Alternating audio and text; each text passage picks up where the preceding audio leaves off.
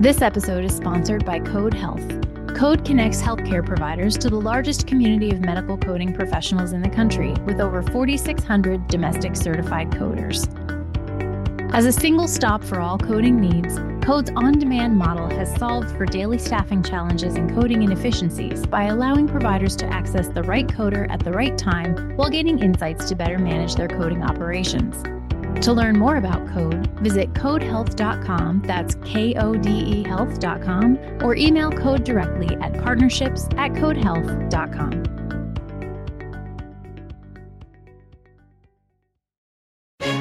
Hello, and welcome to Voices in Healthcare Finance. I'm Erica Grotto. I hope you've had an opportunity to participate in our recent virtual conference sessions and webinars. Some of the best and brightest in the industry have been with us to talk about the latest rules, trends, and challenges around COVID 19. One of those sessions was presented by Lucy Zielinski from Lumina Health, and today she and her colleague Dan Marino join me to discuss some of the questions she got about the topic of telehealth. Later, Christopher Dunkerley from our sponsor TRIMEDX will talk about his vision for better clinical asset management. But first, let's go beyond the news to learn more about the latest developments. This is Rich Daly, a senior writer and editor for HFMA. And hi, this is Chad Mulvany, a policy director with HFMA. Thanks for joining us once again on Beyond the News, the segment of the podcast where we take a quick peek at the significance of recent healthcare finance news developments. So today we're going to take a quick look at the April 30th interim final rule, which provided further uh, relaxation of Medicare regulations to allow providers to better respond to the COVID 19 pandemic. Now, among those provisions, Chad, I wanted to check with you how significant was CMS waiving limitations on the types of clinical practitioners that can furnish Medicare telehealth services? You know, that was that was huge because one of the frustrations that many of our members have expressed to me and certainly for anyone who's been participating in the CMS office hours conversations related to COVID on Tuesdays and Thursdays have heard a lot of health systems, hospitals are still providing speech therapy, occupational therapy, speech language therapy, but they haven't, you know, because of the the initial interim final rule, it, they didn't sort of expand the pool of, of clinicians who could bill for telehealth services. And so what I understand and many health systems have said to me is that they've continued to provide these services because the patients needed them and they were just sort of hoping that CMS would provide the flexibility on the back end to actually provide some level of reimbursement for these services. And so, you know, this is one of the ways that CMS has responded to the industry, has increased flexibility to help sort of support providers during this time by allowing these services that patients certainly need. And if we don't provide it to patients, they're not going to recover appropriately. They're not going to get better, particularly for older Medicare beneficiaries. And so, you know, I, I, I, would say this was a huge and necessary win for for hospitals and health systems.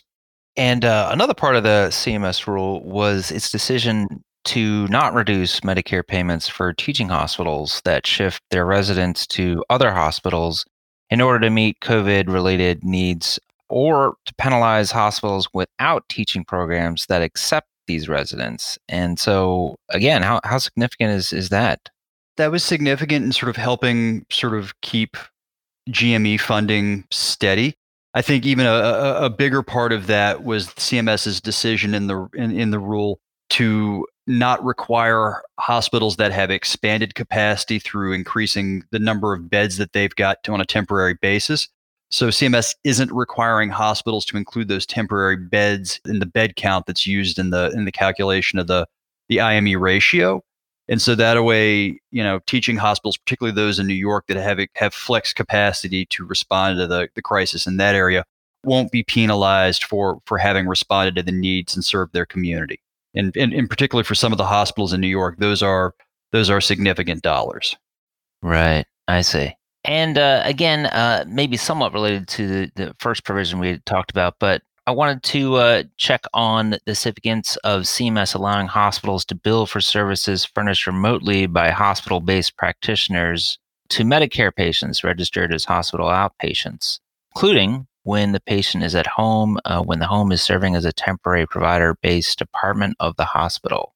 Yeah, and so CMS really sort of they the same flexibility that you saw through the initial waiver through the Hospitals Without Walls sort of program under that sort of umbrella or aegis. CMS has also expanded kind of the availability to provide telehealth services and even in person inpatient services in a variety of non traditional sites, which would include the, the patient's home. Obviously, so in in the instance of the home, the patient would have to still be registered as a patient in the hospital outpatient department. And then the hospital would have to file one time with their MAC to sort of state that they were expanding sort of their hospital outpatient based departments to include patients' homes in order to receive payment for those services from the for this basically for the facility fee for those services. And again, another another significant win for hospitals, I think just also as a footnote, you know, some of the concerns that we were hearing with CMS expanding telehealth for evaluation and management services and the whatnot, that this might be an opportunity for CMS to put additional pressure on the facility fees by not expanding and allowing sort of the the home to be considered a hospital outpatient department setting as part of the emergency this sort of starts to kind of walk back that concern because once you start paying for a service in a given setting, it becomes much harder to kind of reel that back. Right. I see.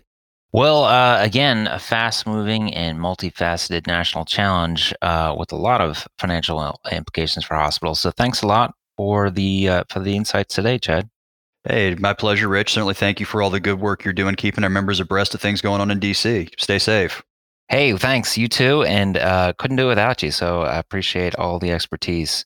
And uh, of course, you, listener, can keep up the latest legal and policy developments related to the new interim final rule and other developments on our news site at hfma.org forward slash news. Thanks for listening. If you're looking to take the next step in your career, turn to HFMA's online job bank. Search open positions, create a profile, and make your resume available to companies seeking qualified candidates. Start your search now at hfma.org/jobbank.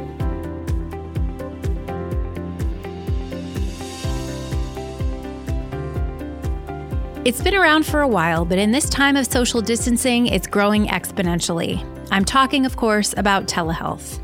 Lucy Zielinski, a managing partner at Lumina Health, held a great virtual conference session on the topic last month, and participants had so many comments and questions that I wanted to give her another chance to talk about it. Today, she's joined by another Lumina Health managing partner, Dan Marino, to talk about telehealth trends and answer some of those questions from the session. Telehealth has been discussed for years as a cost effective alternative to in person visits, but in this era of COVID 19, it appears that this is telehealth's day. Can you talk a little bit about this dramatic increase in telehealth use? As the COVID 19 crisis started to really take shape, providers really had to begin to think about how they needed to care for the patients, both in terms of the current patients and their chronic diseases, as well as some of the new COVID 19 patients. So, what they've in essence done is really turned to telehealth as a strong alternative to connect with the patients, really satisfy or, or treat their needs, as well as then beginning to think about then how they could maintain a lot of their economic and, and revenue activities that exist within the practices. And Dan, what I've seen is that uh, mainly primary care physicians are really adopting telehealth at a rapid rate. You know, typically in the past, I think it was probably less than 5% or so that used telehealth. And now I'm seeing just about every single primary care physician using telehealth. And what I'm hearing is that about 25% of the telehealth visits are related to, to COVID type symptoms. Whereas 75% of their patients are their typical routine follow-ups or, you know, urgent care that aren't related to COVID. They're also seeing not only established patients, but new patients as well. So, when an organization wants to move to telehealth visits, as many do right now, it's not just flip a switch and do something different. What major changes in operations are required? I would love for that to be that easy, right? Just to flip a switch. The key is really to workflow out that telehealth visit. Uh, there's a lot of moving parts, and not everybody is in the same location. You know, the office staff and the physician, they're in multiple locations. So what I'm hearing is that many of the office staff are usually using platforms to communicate. They could be using a group text to make it simple. Others are using platforms like Microsoft Teams or, or others. And once you have that ability to communicate between the physician and the providers, you have to consider obviously some of the changes with the patient workflow and, and of uh, the visit. So before the visit, the office staff really needs to do a more detailed intake process with the patient, ensuring that that necessary time is allotted for that visit. You really can't be late for, for telehealth visits if you think about it. Typically, I've seen telehealth visits with 15 or like 30 minute increments, depending on the condition and whether the patient is new or established. And sometimes the slots may be longer, especially if a physician is just getting started and, and needs to ramp up. Yeah, I agree with you, Lucy. And just to build on that, the preparation that really should go into at least the first telehealth visit with the patient is really important. For a lot of patients, this is new. And in particular, for the Medicare patients, they may not necessarily be familiar with telehealth technology.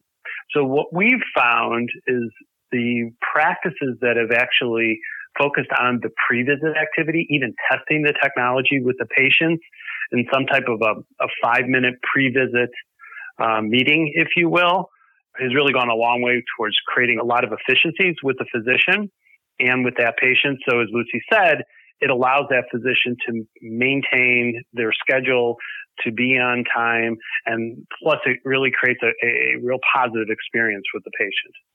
And Dan, to add to that too, one of the other things too that's key is providing an informed consent to the patient before the visit that in fact it will be a televisit and ensuring that the patient understands if there's any financial responsibility. So I think those are some of the key points as well to consider. Lucy, at our virtual conference on April 9th, you gave a really great presentation about telehealth. It seemed like you got a lot of questions from participants kind of centered around changes and confusion around codes and reimbursement. So, what should medical groups know about this? You're definitely right. There's a lot of confusion out there in industry because CMS has put forth some guidelines and then not every commercial payers follow suit, right? There's there's some variance in in policies. CMS has a list of almost 200 telehealth codes, and about half of these are new. So knowing what codes are applicable to that provider and specialty is definitely key. What I recommend is that groups create a crosswalk grid of their in-person visits and then determine how telehealth services can be provided for those visits. And then once they determine those codes, the CPT codes, they need to understand what modifiers in place of service to use. Not every single payer acknowledges or, or recognizes and pays for certain procedure codes, as well as some want mod- different modifiers, some want different place of service. So understanding what each payer requires and what that payer policy is is, is definitely important.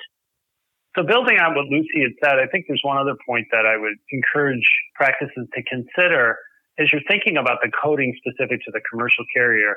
You should also begin to think about what's the right level of reimbursement that goes along with this as you're you know incorporating the telehealth visits with the right level of coding, with the place of service and so forth. Although most of the commercial carriers are following the lead of CMS, and have schedules very similar to the in office visit reimbursement. Not all of them are there. So what we've often see or uh, are advising our physician groups is to really reach out to the payers to ensure that you do understand what the right level of coding is and the right level of reimbursement. Yes, Dan, you make a very good point. For example, those in-person visits, if practices historically build out a place of service 11, they should be using that same place of service to generate that non-facility rate versus an O2, which would, for Medicare patients, generate a facility reimbursement. And there's a difference. Let's talk about KPIs for a minute. Uh, what are some KPIs that medical groups can track? Well, when you look at telehealth visits, the key performance indicators are, are similar to those that would be for the inpatient or the in-person visits. So we would typically want to look at what the average visit time is, you know, per hour for telehealth visits as opposed to the in-person visits. And like I had said, you know, for telehealth visits, you can typically, if you're proficient, you could see them, you know, potentially four an hour. So that's one of the KPIs you would want to look at. You also would want to look at the number of visits you're doing within a day or within a block. Typically, physicians aren't going to spend a full six or eight hours of their clinic doing virtual care, you know, you may have a block of four hours. So what you want to begin to think about is, again, what are the total amount of visits that you're creating or producing within, you know, that block of, uh, virtual visit time. I think the other thing you want to begin to look at is what are the percentage of time that's being reimbursed. Again, in, in an in-person visit, and Lucy can speak to this, you know, it is a little bit higher because of course you're there in person with the, the patient and you have more of a comprehensive type of, uh, of, of a review that you're doing with the patient as opposed to what's occurring in the, in the virtual world. So oftentimes that's a little bit less, but if you're able to really track that, that does help to ensure that you're getting the right level of reimbursement, coding appropriately, and really making sure economically it's working for your practice. Under the temporary policy, most of the payers, if not all, are reimbursing providers as if the services were furnished in person. So the reimbursement uh, per CPT code should be pretty consistent. I don't know if that's going to be the case in the future, so that's definitely something to think about. Just to support that, the other key performance indicator I would add is, is collections per CPT code. And then I would drill it by payer just to make sure that you are being compensated by each CPT code the same as, as you were before. So tracking that is important. A couple other KPIs that I think groups should consider in light of the revenue cycle are their registration accuracy rate. There's many changes in the process. So in order to make sure that that is a healthy process, tracking that accurate registration rate is key. Another one would be around denial rate because some of these codes are new and different modifiers uh, are being used in place of service, it's key to track the denials so that those could be worked in a timely fashion so that you can capture that reimbursement. I'm seeing some denials around telephone visits because the coding is inaccurate. Some payers pay for it, other payers don't pay for telephone visits. So understanding again what uh, those policies are and using denial rate KPI can be a nice indicator to provide some insight into whether codes are being paid or not this week, and for the, the benefit of the listener, we're recording on April 23rd. We're seeing news about things opening up a little bit in some areas, and I, I don't think we're ready for that everywhere yet, but eventually we will find our way out of social distancing and step by step work our way to a new normal. And I, what I keep hearing about telehealth is that the toothpaste is out of the tube. We're not going back to whatever it was before. So, how is this experience going to impact the future of telemedicine? I think it's going to allow primary care in particular to be more, much more proactive in terms of how they're reaching and accessing patients. I think it is going to really advance and open up the access model with patients, which is definitely a good thing. I think what we're going to start to see is that through this, these new access models utilizing telehealth, it's going to allow us to even incorporate more digital technology and digital innovation to be able to connect with the patients and have even um, provide for even a greater clinical experience with the patients, if you will. I think the other opportunity that we have here is to leverage telehealth services in support of some of the inpatient activity that's occurring, the surgical activity that's occurring, to do a lot of planning around the flow of patients and you know capacity management, if you will. So I think it does provide a lot of opportunities to begin to think about how we can deliver care to the patients differently. Dan, just to add to that, if you think about value based care, I think telehealth, if, if we leverage that, will definitely expand patient access. And I'll tell you personally, I mean, that, that will increase my personal satisfaction too, especially for those minor type of problems that, that I have to see a provider for. So I think that's one point. Um, another point is around care management as well, doing those quick check-ins with the provider, um, especially for those patients with chronic conditions. You could really enhance some of those care management functions with telehealth. One immediate opportunity we see for telehealth services is that practices and hospitals can leverage telehealth services to start to think about how they can respond to the recovery activities that are occurring as they start to incorporate a lot of the new elective procedures and ramp up a lot of their elective activity within their hospitals.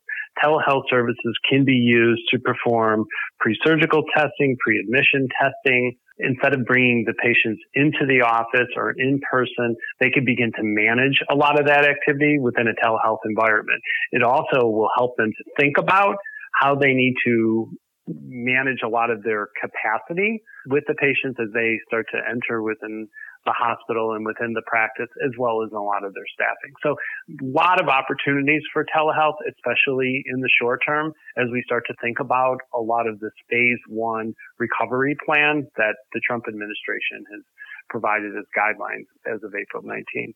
Another opportunity that we can see is ensuring that telehealth and telemedicine visits are appropriately incorporated into managed care contracting with the commercial payers. This definitely should be an area of consideration as the managed care experts are working with their payer partners to ensure the right level of reimbursement, the right level of coverage, and ensure that it's clearly defined what the payer is going to be reimbursing for, as well as then what the patients would be responsible for as telehealth visits become more predominant down the road. For more on this topic, I highly recommend listeners look up the virtual conference session that was given on April 9th. It's on our website, and I will link to it in the show notes. Lucy Zielinski and Dan Marino, thank you so much for joining me on the Voices in Healthcare Finance podcast. Thank you, Erica. It was a pleasure to be with you.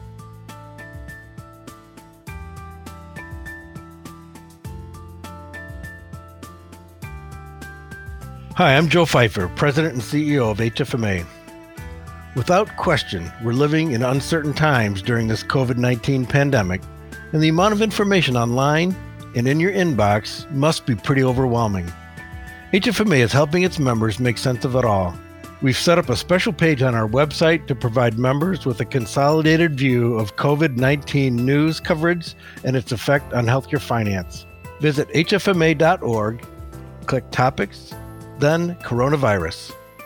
We also invite you to share your thoughts and concerns with other members in HFMA's community. Although many of us are practicing social distancing, we can lean on each other during this challenging time. This is a time to band together, and the entire HFMA staff is here to support you. In addition, I and the CEOs of ACHE, AMGA, MGMA, AAPL, and NAHQ have collaborated to sync up our resources. We're providing you the best resources we have available right now, collectively, to help you manage the evolving nature of COVID 19. We encourage you to visit the sites, and there'll be links on each other's sites on our websites, and use the information free of charge. We will be updating resources as we learn more.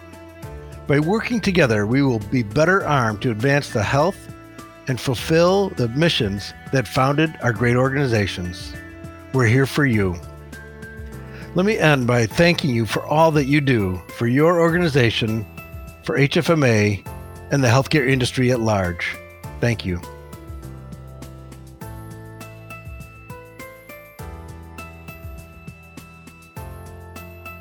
One of the most disturbing topics in the news over the past few months was the availability of ventilators and the tough decisions hospitals were preparing to make should they find themselves short on equipment.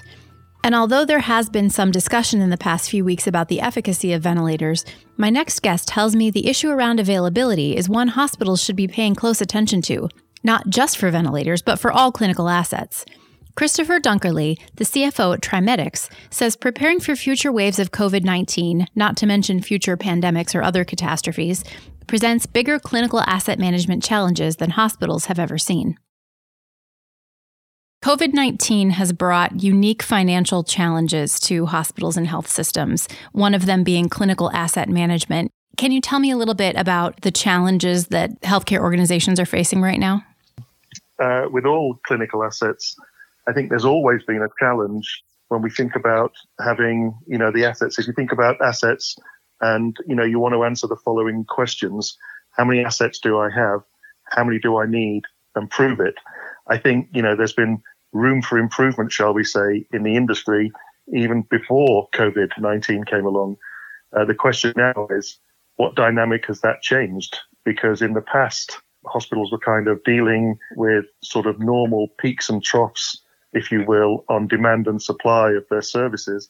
But now, any future demands and anything in the future is going to be, well, how do I prepare from an asset standpoint for the peaks and troughs to be higher and lower than they've ever been before? And how do we prepare ourselves for that? And how does that affect our financial situation? I think if you look at it overall, I mean, from, from, from our standpoint at, at TRIMEDX, with the customers that we have, and really across the industry as a whole, you tend to see that assets are utilized between 40 and 50%. Clearly, that will have changed during COVID, and there will have been, you know, with the with the challenges on elective procedures and you know the need for ventilators. You know, there's there's going to be peaks and troughs in, in that. And how hospitals manage that and, and cope with that going forward, I think, is going to be a unique challenge. I think the country and the industry as a whole is going to have to, to think about that. But it's still not going to detract from the original question of how much equipment do I have? How much do I need? And prove it. And, you know, with now, there's just like I say, there's there's going to be much greater fluctuations there's going to be expectations to be managed and, and costs factored into how we deal with it. How do we plan for clinical asset management, both in the short term and in the long term? Because I think those answers might be different. Yeah, I think in the short term, again, when we were working with our, our customers, you know, first of all, it was trying to get people aware of, of the utilization. I mean, the, the need for equipment is often an, an emotional one people like the, the, the safety net, people like to know that equipment is there should they need it. And the problem with doing that is there's always a cost associated with it if you want to keep the equipment compliant up to regulatory standards and you're not putting patient safety at risk because you're using equipment that's not kind of certified and fit for purpose it depends what you mean by short term. If you mean the next six months, obviously there's going to be a lot of reimbursement and refiguring out of, of business models that, that are yet still patently unclear. And I don't know how you would apportion any of reimbursements to any one specific area. Um, I'm not even sure that anybody really understands how reimbursements are, are, are fully going to work yet. So I think in the short term that we need to let the dust settle and see see where that is. You, have seen all the variations from the swings of people saying they needed 40,000 ventilators. And I mean, it, it's, a, it's an emotional discussion. You, you have to be able to use data. And I really believe that it's the old phrase if you torture the numbers enough, they'll tell you the story. And data will set us free there. You know, we have to be able to prove and try and take emotion out of these discussions and say, look, no, you, you don't need that equipment. You don't need 200 infusion pumps. You don't need this many ventilators. I mean, you might need access to them. And I think that's going to be the differentiator, the difference between having them and having access to equipment, having equipment and having access to it. And I think they're going to be two entirely different things. So I think there's going to be two financial models. One is the financial model that best explains what equipment we're using on a day to day basis in the normal peaks and flows and how do we then have a second financial model? And who supports that financial model? Because I wonder whether this isn't something that, that's bigger than just the, the hospitals and the ministries themselves. And it's something that, that may need to be looked at from a, a support standpoint from government, for insurance companies, and what have you to say, look, this is something we need to be prepared for a pandemic and or a high peak situation. And there's two separate financial models. So, what can hospitals and health systems do to drive that narrative then? You've got to be able to use the data to be able to say, I don't need this equipment and use the data to take emotion out of it. And it's a very, very tough discussion. I'm not underestimating the challenge there at all. There's the war on talent. You've got to make sure that you're attracting the best and brightest, and technology plays a part with that. But at the end of the day, it is a big expense. So I think the way they can drive the narrative in the short term is have a desire and a hunger and a thirst for the information that will allow them to make fact based decisions. And where possible, take as much emotion as you can out of it. I think that will go a long way. In the long term and the medium term, I would say, look, we, we need to work with the necessary parties here and come together, not as an individual ministry.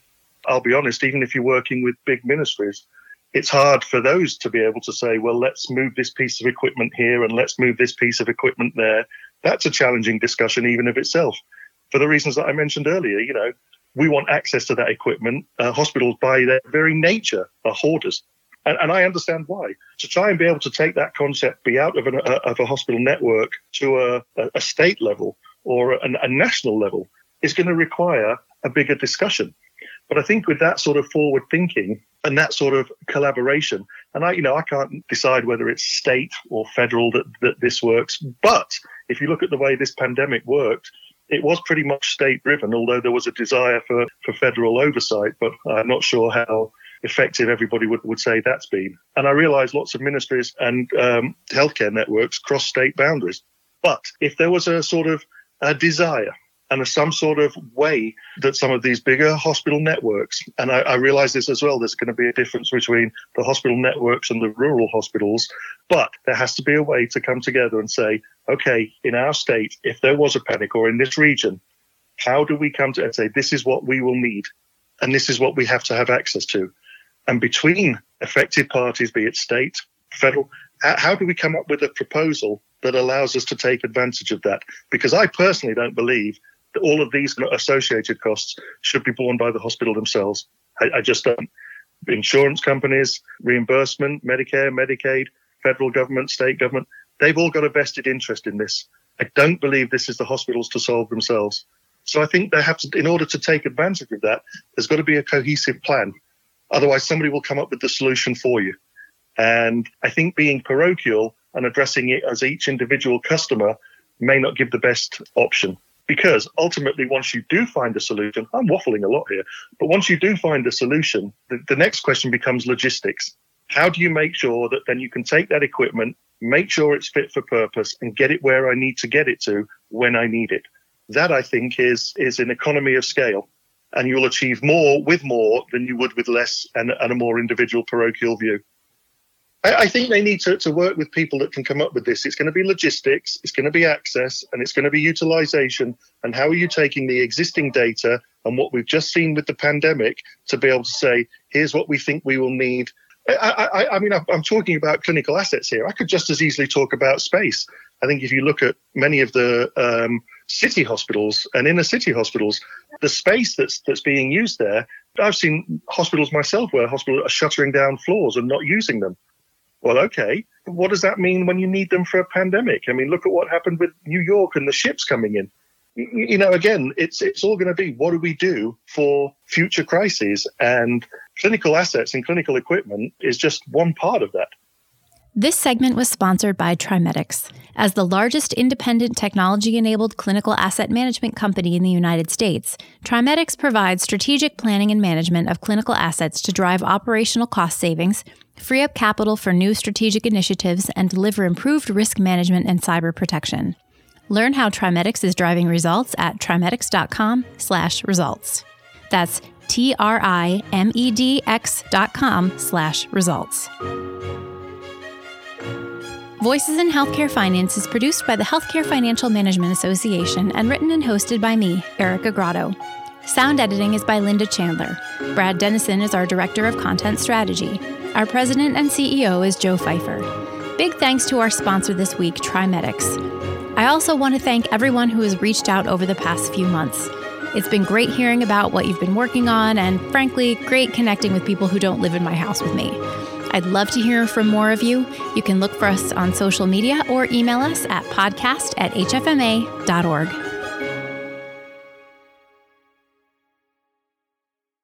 Hello and welcome to Voices in Healthcare Finance. I'm Nora Grotto.